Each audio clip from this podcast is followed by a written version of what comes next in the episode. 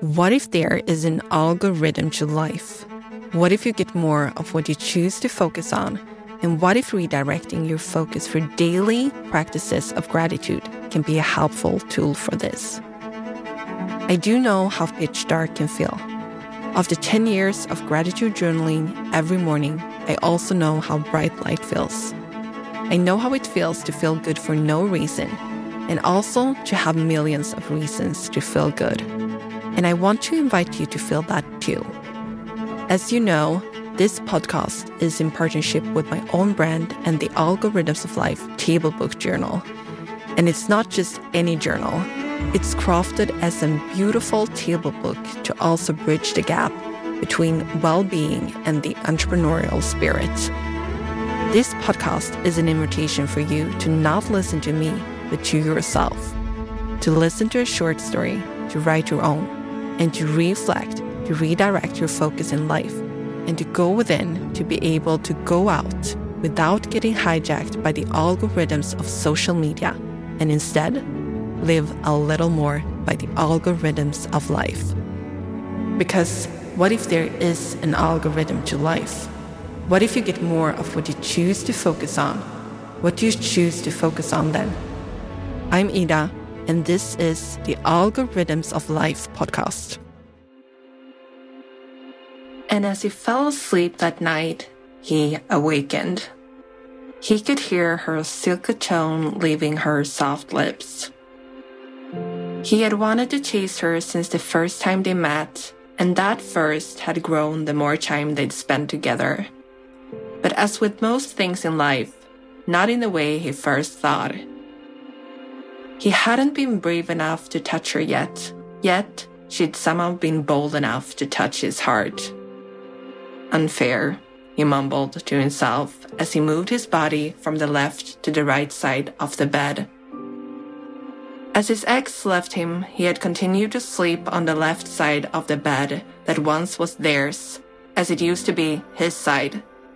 Now, years later, the bed was just his, but the side seemed to still be something he hadn't yet decided to change, even though he could actually choose himself for himself.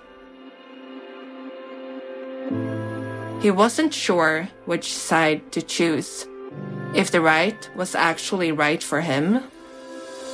He wasn't sure which side to choose, if the right was actually right for him. But one thing was definitely true. Trying out was an opportunity to figure it out. Isn't it always so?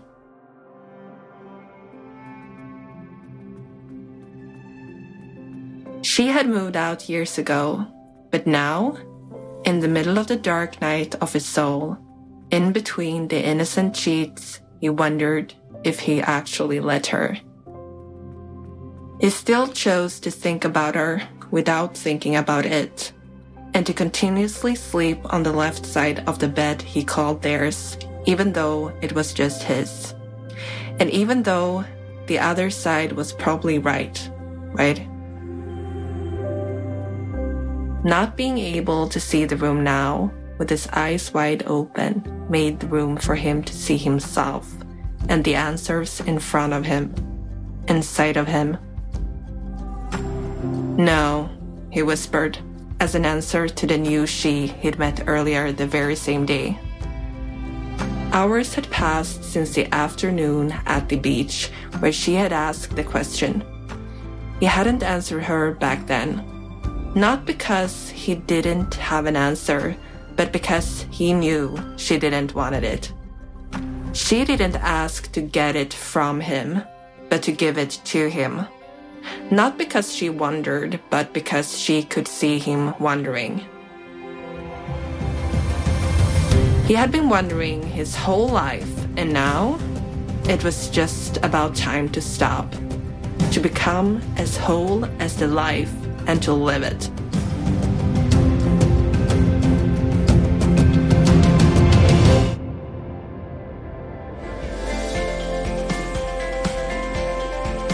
Most people dream about this, he had said. There was an insecurity in his tone, and she'd picked up on it.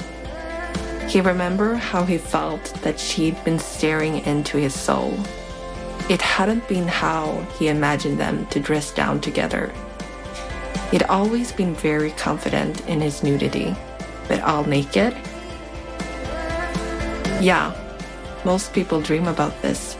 She had confirmed, overlooking the sun going down on the ocean and then back into his soul. Did you?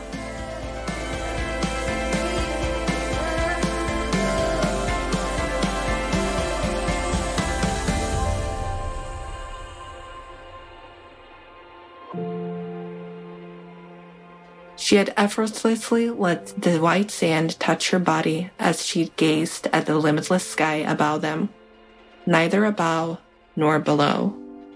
But you're just not most people, she'd said. Everything sounded so obvious when she said it. And as he fell asleep that night, he'd awaken. He could hear her silky tone leaving her soft lips he had wanted to touch her since they first met, and that first had grown the more time they'd spent together. But as with most things in life, not in the way he first thought. He hadn't been brave enough to touch her yet. Yet, she'd somehow been bold enough to touch his heart. And as he wasn't sure which side to choose, he knew one thing for sure. Trying out was always an opportunity to figure it out. Maybe most people dream about what you do have. Did you?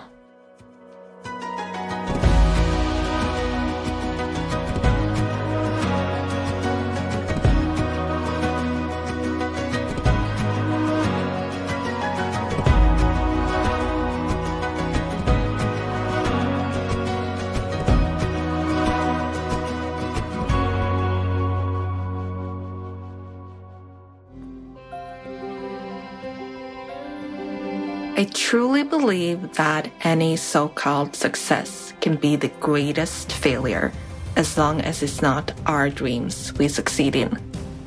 As we spoke about before, you might have a hard time choosing because you don't want any of the choices you're choosing between. I recently met a woman in her 20s telling me that she had a real life crisis, not knowing which program to choose at the university. I asked her if she had asked herself what she wanted, and she started to tell me about the expectations from others.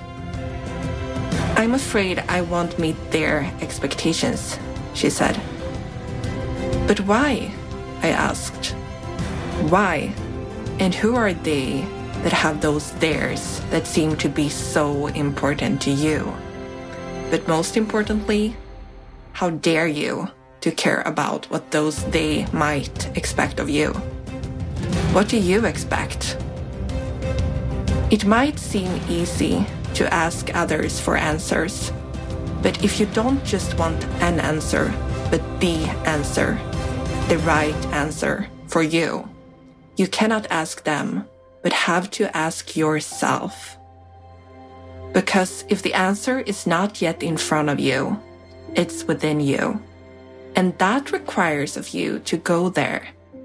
It can mean to both closing your eyes and to open them. This is also what the algorithms of life is for.